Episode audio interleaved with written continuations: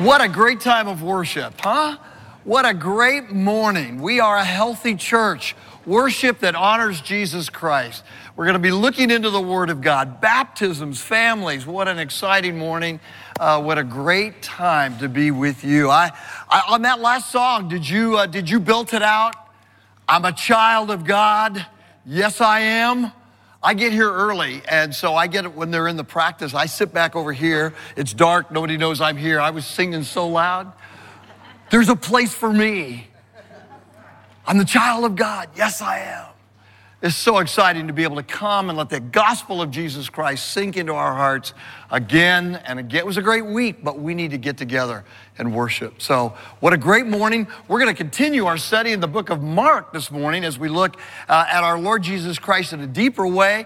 And uh, He's going to be speaking to us. Uh, but before He speaks to us through His word, let's bow our heads and hearts and talk to Him in prayer. Father, we thank you for your goodness to us. Thank you for this morning for our new members, for those who have taken the step of baptism and received the sign and seal of the covenant of grace. Thank you for these families that have worked so hard to raise these kids and will work hard to raise these kids in the nurture and admonition of the Lord. Thank you for our pastors, for our, our servants here this morning that have made this possible, our worship team. We thank you for all that you are doing in our lives. And now, Lord, as we come to look into your word, we need truth. We need you to speak into our hearts. And so we ask that you would be honored. We commit our time to you. We pray for the one who teaches that you would forgive him his sins and use one who is finite to communicate your infinite truth. For our focus is, of course, our Lord Jesus Christ. And it's in his name we pray. Amen. Amen. Well, past Monday, Monday past uh, was the college football playoffs. Yeah, how many stayed up late to watch the game on Monday night? Okay, I see a few hands out there. I don't know about you guys, but I, I was rooting for the Tigers. I want you to know. Um, and um, uh, for some of you, that was a good day. Your Tigers won and the other Tigers lost. Somebody has to win and somebody has to lose. I really didn't have.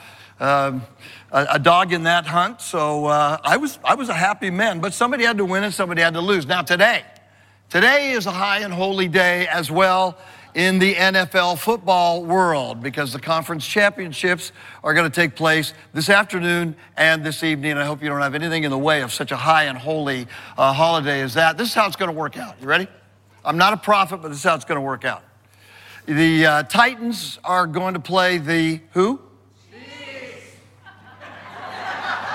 The Chiefs.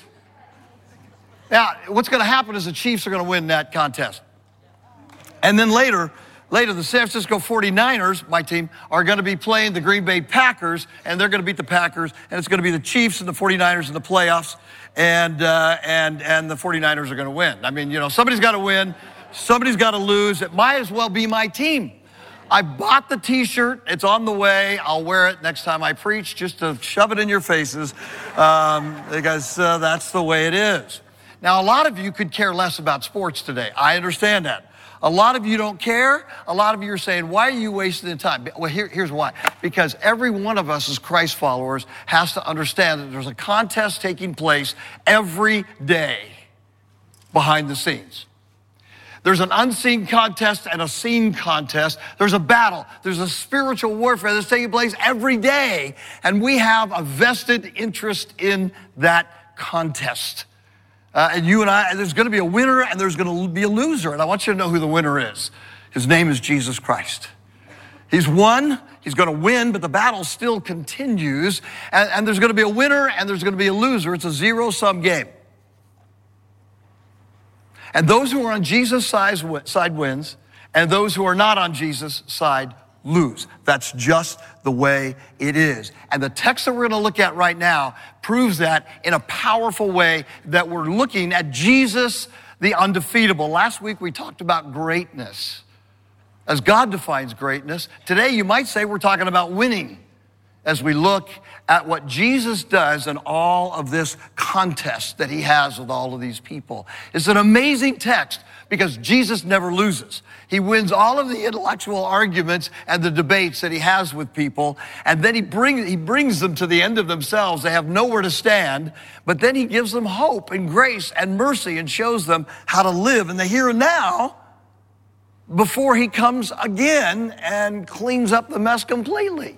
It's a great text, long passage. Are you ready? We'll be here until the three o'clock game starts.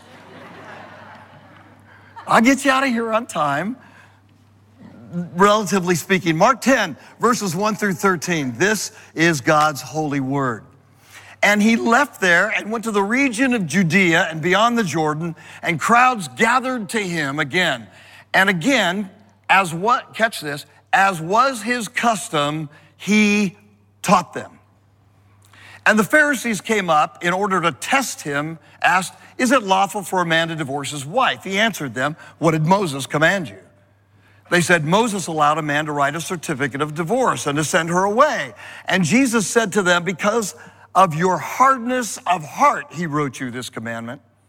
But from the beginning of creation, God made them male and female. Therefore, a man shall leave his father and mother and hold fast to his wife, and the two shall become one flesh. So they are no longer two, but one flesh. What therefore God has joined together, let not man separate.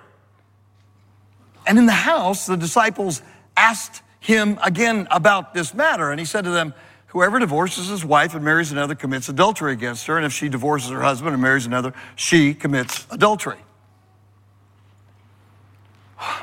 And they were bringing children to him that he might touch them. And the disciples rebuked them, but when Jesus saw it, he was indignant and said to them, Let the children come to me, do not hinder them, for to such belongs the kingdom of God. Truly I say to you, whoever does not receive the kingdom of God like a child shall not enter it. And he took them in his arms and blessed them, laying his hands on them. And as he was setting out on his journey, a man ran up and knelt before him and asked, Good teacher, what must I do to inherit eternal life? And Jesus said to him, Why do you call me good? No one is good except God alone. You know the commandments do not murder, do not commit adultery, do not steal, do not bear false witness, do not defraud, honor your father and mother. And he said to him, Teacher, all these I've kept from my youth. And Jesus, looking at him, loved him and said to him, You lack one thing. Go, sell all that you have and give to the poor, and you will have treasure in heaven. And come, follow me. Disheartened by the saying, he went away sorrowful, for he had great possessions. And Jesus looked around and said to his disciples, How difficult it will be for those who have wealth to enter the kingdom of God.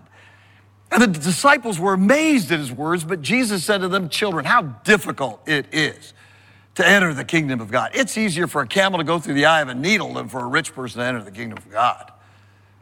And they were exceedingly astonished and said to him, Then who can be saved?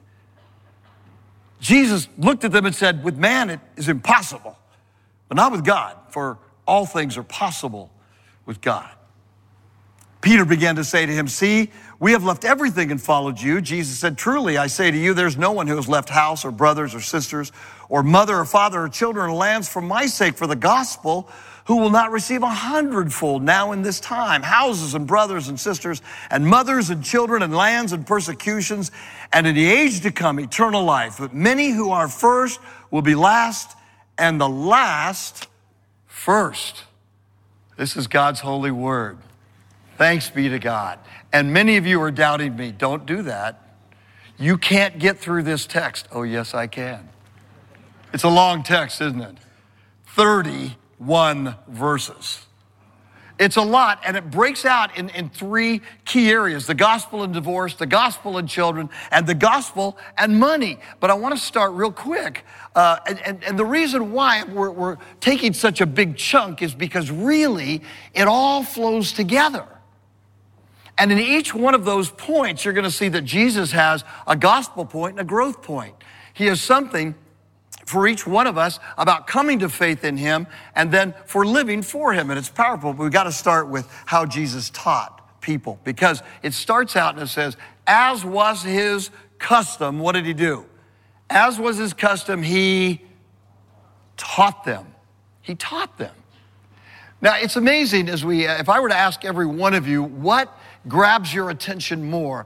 The teachings of Jesus or the miracles of Jesus? The healings of Jesus or the teaching of Jesus? I suspect that your answer would be largely dependent upon how you were raised. If you were raised in a church where the miracles and the healings were predominant, and that was a big part of the church life, then probably you're more interested in the healings or the miracles of Jesus. If you were raised perhaps in a more teaching church, as I was, uh, then uh, you might be more interested in the teachings of, of Jesus. Um, but, but it's fascinating here that it says that as was Jesus' custom, he what? Taught them. Now, Jesus did tons of miracles and tons of healings. But it, it is fascinating here that Jesus himself, uh, as he thinks about his ministry, how does he self identify? He says, I am the what? Way, the truth, and the life. No man comes to the Father but by me. Now, he says that in the Gospel of John. And, and so what we see is that miracles are important, but they're subsidiary to Jesus' teaching. And it's important for us to keep that in mind that the, that the miracles of Jesus authenticate the identity of Jesus and therefore, knowing who he is as the Son of God and Savior of sinners, that authenticates his teaching as having authority in our lives. And what does he do in all three of these situations? He's teaching on subjects uh, divorce, marriage and divorce, children and money. And, he, and, and, and his teaching is going to be very, very important. Why is this important for us? Partly to understand that it is the teaching of Jesus that shows us that he is the way, the truth, and the life, and that we must focus on Jesus as the way. Every one of us has friends in our lives who, uh, who always love us. They love us and they have a wonderful plan for our life, right? They're always trying to convince us of something. I have a friend in my life who's always trying to convince me of certain theological ideas, and he gets me quite regularly after I teach, and he pulls me to the side and he says, This is what I want you to know. One of the things he says, and I think he's right, is that today we live in a day and age in which so many Christians are saying, you know, I believe in Jesus. Jesus is my faith system. What's why I trust in Jesus. For you might have a belief system. My belief system is Jesus. Now, the problem with that sounds good. The problem with that is that that's not how Jesus self identifies. He doesn't say, Hey, I'm an option for your life. I'm a way. I'm a belief system. Uh, and too many of us as Christians today, my friend says, ah, I think he might be right, are saying, I follow Jesus, you follow whoever you want. And, and that kind of gets us off the hook. But the point is, Jesus is the way, the truth, the life. You want to get into hot water? Hot water makes you feel clean, by the way. Sometimes it's a good thing to do. Next time you're talking to somebody who says, What do you believe? And you say, What do you believe? Uh, you say, You know, I believe in Jesus Christ, but I believe He's the way for every one of us. And I believe he's the way for you. Whether you accept him or reject him, I believe he is the way. And that's why Jesus taught and just didn't do miracles, because miracles make your eyes as big as saucers, but it is the truth of Jesus that transforms the heart. It is the words of God. It is the gospel message that actually transforms. Miracles are nice. I like miracles. That's great. But what changes a heart is the word of faith comes by hearing, and hearing by the word of Christ. The other reason why it's important to see that Jesus taught rather than just did miracles is that everywhere he went, he looked around and what did he see? He saw people. And what did he see about people? That their lives were a mess. Everywhere Jesus went, he saw people as depressed, discouraged, needing a shepherd, and he longed within his heart to fix their situations. So he talks about marriage, he talks about little children, and he talks about money, because that's where three key areas where people were messing up so much. I love it. Matthew, when he saw the crowds, he had compassion for, he had compassion for them because they were harassed and helpless like the sheep without a shepherd. And that's why he said to the disciples, Hey, the harvest is plentiful, but the workers are few. Pray that we get more workers. Because there's so many dispirited, discouraged people who need the way, the truth, the life. So that's why Jesus spent a lot of time teaching and why he's going to teach on these subjects here. Notice there's two types of responses to Jesus the Pharisees who wanted to test him, and the disciples who were asking him questions later. After Jesus drops the bombs about marriage and divorce, that the, the Pharisees, see, the Pharisees are just looking for a way to trip Jesus up, to bring him up on charges of heresy. How can we get Jesus to talk so we can see him transgress the law of Moses? Then we got him. The disciples later are talking about the marriage thing to understand. And so there really are two different responses to Jesus, aren't there? Where are you? Where am I? Am I wanting to trip him up and test him? Or am I wanting to learn from him? All right, well, with that as a foundation, let's look at these three points got a covenant child up here who's not happy with my words. And I, that's okay. That's all right. It's okay. I, if I do my job right, I might be able to put him to sleep here in just a minute. But he can stay as long as he wants. He make any comment, I can handle it. All right, so here it is. So, with that in mind, that Jesus is teaching for the good of the people, I want you to note, first of all, the God, chickening out, huh? Oh, that's good. Oh, I love it. In a couple of weeks, I get to, to baptize my grandson uh, too. And uh, Joe, what a special day. All right. The gospel and divorce, verses 2 through 12. Now, you, you're getting more content today than you, you signed up for, but we're going to do this pretty quickly.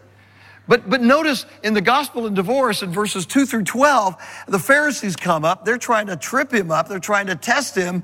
And so Jesus gives some explanations on divorce. They said, Moses gave a way out. It's true. Deuteronomy 24, 44. Uh, Deuteronomy 24, that's where this is taught. It's true. Moses gave an explanation uh, of how they could get out of their marriage. But notice, but notice what Jesus says is that marriage is to be a relationship between a man and a woman for life. Students, young people, you need to see the Bible's very easily understood on the subject of marriage. Marriage is a lifelong covenantal relationship between a man and a woman, and it's not up for debate in spite of what some Bible teachers are trying to say today. There it is. Now, I'm very sympathetic to my friends and the people I know that have same sex attraction. I get that. I'm, it's, it's, it's difficult. But the reality is, is, is marriage is for a man and a woman in a covenant relationship between the between them and the God of the universe. That's what it is. And a marriage ceremony is implied here, even though there's no marriage ceremony in all of the Bible. Interesting. But here it is. Uh, and, and, and as one flesh, they should not separate. Divorce is not God's ordained, ideal plan. And when they are united in marriage, they become one flesh. These are the implications, these are the simple teachings of Scripture here at this point. And so this is also saying that the sexual relationship is reserved for marriage. It's easy to understand. Young people understand that. That's what God blesses. That's what's God's way. Parents, that's what you teach your kids. That's what you expect. That's what you hope for. That's what you pray for. That's God's way. About divorce, yes, there's more in the New Testament. Jesus says the abandonment of the believer by the unbeliever or infidelity, uh, th- those are uh, uh, possibilities for divorce. But, but do you have more questions to ask about divorce or remarriage with what I've just said? Of course you do. Jesus never intended in this text to give the full teaching on divorce, marriage. Do you have questions? Yeah, you know what I found in over 30 years of ministry? Every divorce is different. Every marital issue that comes into my office is different. And so Jesus here is not intending to give a systematic theology of marriage and divorce. What he's intending to do is say this. This is God's ideal, lifelong commitment. And if you if you don't do it, you just prove that you've broken the law. If you if you divorce, you but see, all of us, all of us at one level, even if you've had a very long marriage, we've all broken the law when it comes to marriage, haven't we? I mean, read the Sermon on the Mount. Because what Jesus does when it comes to marriage is he says, he says that it's the spirit of violation of the laws and not just the act of violating of the laws. What Jesus does in this whole thing on marriage, they're trying to trip him up. And he basically says to them, listen, marriage and how difficult marriage is proves that all of us, in one way or another, violate the law when it comes to marriage. Have I been a perfect husband? No, I have not. And so at this level, marriage and those relationships show that we all have violated the law and need a savior. By talking about marriage, what Jesus is bringing up here is the reality is I need a savior. I need a savior. Everyone who's involved in marriage needs a savior because we all break the law. And Jesus says, I have fulfilled it. I will fulfill it. Because you see, they're on the way to Jerusalem, aren't they? Right now, they're on the way to the cross. And that's why this is a gospel message, the gospel point. When it has to do with marriage, you can try to trip him up, but the bottom line is it, anybody out there, and all my friends who are not saved, they need a Savior, and marriage proves it. You want, if I've said a couple of weeks ago that marriage is the greatest school for discipleship if you're a Christian but it's also one of the most difficult things to do, right? And it shows the hardness of our heart at times. And so there's a teaching point for those of us who have actually come to a Savior. I know people that have come to faith in Christ because they couldn't make it in their marriage and they were brought to the end of themselves. That's what Jesus brings us up for, to bring us to the end of ourselves. Say, I need a Savior because I can't do this. But for those of us who've accepted Jesus Christ as Savior and Lord, here's a, a growth point that just as we needed Him when we came to faith in Christ, we need Him at the very center of our marriages right now, don't we? Every day every day to remember who I am and that I need his power to flow into my relationships and that his character has to be there for my spouse. So Jesus is powerful. Um, and, and, and he shows us that he defeats every idea that we have that we have arrived. No, we haven't arrived. I like the bumper sticker that I saw the other day. I thought I'd become, I, um, I never thought I'd become a grumpy old man, but here I am crushing it. you ever that way in marriage, guys? Counselor said to a lady, um, Do you normally wake up grumpy in the morning? She said, No, I let him sleep in.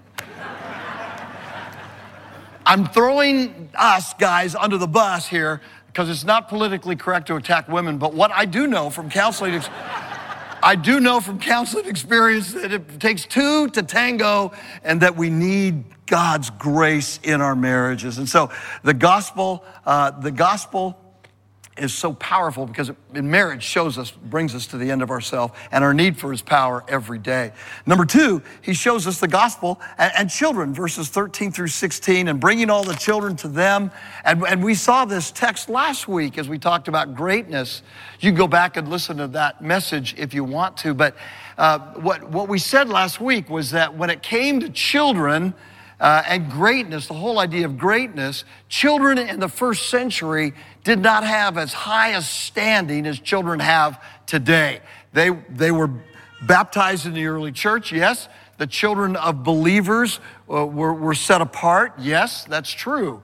Uh, but in the Jewish community, uh, uh the death of infants, in most of the world, the death of infant, uh, infants was such a high rate that only as they got older were they given more attention. Kids were often viewed as nuisances, and they didn't have as high a standing as they have today. I love the story of one Jewish uh, one man asked a Jewish woman when fetuses become viable, and she said, when they graduate from law school. I know that's awful. But you know, the reality, the reality is that's not far off from the attitude in the first century about children. And so, what is Jesus doing when he brings this child in? He's saying, You guys, you adults, you think you've arrived. You think you've done so much for God. You think you, you, have done so many sacrifices, given so much money, uh, done so many good deeds. You think by the sheer weight of all that you've done and what you've achieved by becoming an adult, by getting to this far in life, that you have it all together. You don't. This is the essence of Christianity, Jesus is saying. It's like a child who receives in faith and trust what I will do when I go to the cross. It's not about how you keep, you keep the law. The gospel point is bringing people to the end. That's why he brings a child here, simply trusts him. That they would come to understand that the way of righteousness is not by keeping the law. The way of righteousness is trusting in Jesus Christ. That's good news.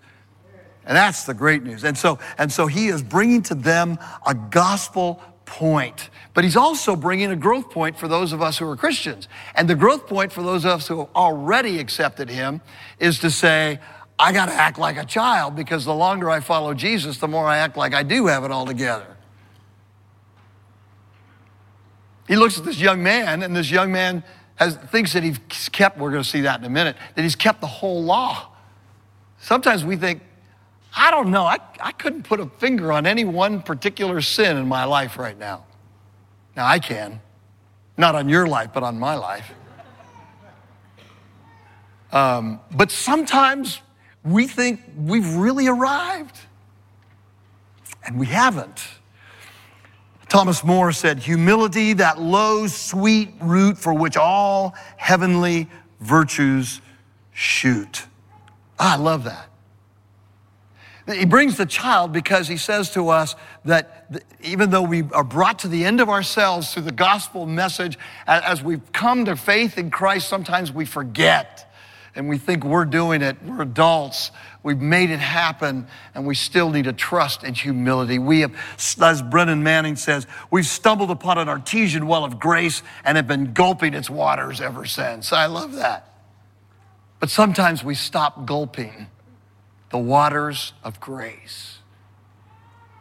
So Jesus brings us to the end of ourselves by saying, we need that humility of a child to keep growing where he wants us to keep growing. And then lastly, we see not only the gospel in divorce and the gospel in children, but the gospel in money. These are the longest passages. And did you notice that every one of these texts I could do a whole sermon on? Aren't you glad that I haven't? Yeah, I'm almost done, believe it or not. But the reality is, in this whole text, this, this young guy looks at Jesus and says, What do I need to do to be saved? Jesus, Jesus recounts the Ten Commandments to him, most of them. And, and the young guy actually says, I've done them. I do that. I live this way. I've been raised on the Ten Commandments. I do these things. And what does the text say? It says, Jesus looked at the guy. I can almost picture his smile, catch you? He just smiles at the guy and he says, You haven't heard my Sermon on the Mount yet, have you? No. He smiles at him and he loves him. Because apparently, this young man who was rich and powerful in some way really did try to follow the law. Jesus doesn't deny that he tried to follow the law. And, and, and so he looks at him and he says, uh, he looks at him and, and Jesus says to him, tells him one thing to do. What is that one thing to do? Go and sell everything you have. Now, for those of you who maybe this is the first time you heard this text, I want you to know this is not for everybody, okay? It's for this young guy. It's not a normative principle that to become a Christian, you go out and sell everything you have. Whew, heavy sigh of relief. What is Jesus doing here? Jesus is bringing this young man to the end of himself because he thinks he's obeyed the law. He thinks he's done it. He thinks he's done all these things right, and Jesus says, Go sell everything you have. And right at that point, what is Jesus doing? Putting his finger on that man's vulnerability. No, you haven't obeyed the law in its spirit because your God is materialism. Your God is stuff. You are worshiping another God. You just didn't know it. And so Jesus, he says, when you say you call me good, no one's good but God alone. Are you confessing that I'm good? Points to this young man and he brings him to the end of himself. And the young man goes away and he says, Man's depressed because he wants to go to heaven and he wants to keep his other gods. And that's simply something Jesus will not allow. So, you see, there's a gospel point here, and that is coming to faith in Christ. Uh, that he brings us to the end of uh, ourselves, and he says there's only one God.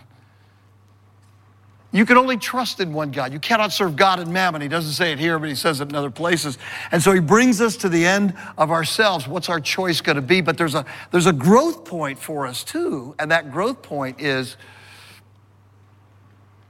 hmm, have I gone back and reinserted other idols in my life that have suddenly taken the place more than Jesus. Hey, I'm not going to uh, cast this on you. I'm a recovering materialist myself. But I do know how, how real this is. What's Jesus doing? We got to pull it together. What Jesus does in this great text of teaching us is showing us that he is the way, the truth, the life. He's headed to Jerusalem. He's going to to ride the donkey into Jerusalem as, the, as, as the king, but a king with a cross.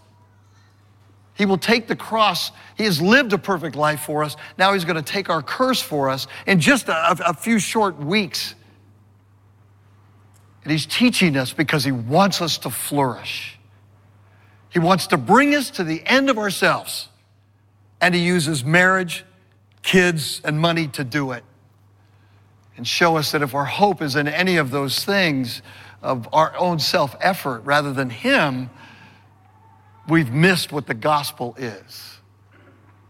So if you've never accepted Christ, we invite you to do that today. I'd love to talk to you after the service. If he's brought you to the end of your point, your life, and marriage hasn't worked, and, and, and, and, and your own self assurance hasn't worked, uh, and, and, and money hasn't worked, Nothing fails quite like success, someone has said. Then we'd love for you to embrace Jesus Christ as Savior. I'd love to talk to you about it. But for the rest of us who have, these are reminders how, even in our marriages and in our self efforts and with our achievements, it's easy to put something in front of the Savior. And true freedom is coming back to who we are in Christ remembering that you're a child of God. Remembering that if you put your faith in Christ, no one can redefine you unless you let them. But you are a deeply beloved, redeemed son or daughter of the Most High God. Rest in that. Rest in that. And then as you go out of here, remember that He's teaching you about these things and other subjects not to mess up your life, but that you could find the way of freedom and repentance and humility and joy because Jesus truly is the way, the truth, and the life. So, would you pray I take these points to heart? And I'll pray you do too. Let's pray. Father, as your children today, we need you by your Holy Spirit to remind us of who we are. That we can't create our own identity, but you've given us a new one. And that your teaching is always good for us.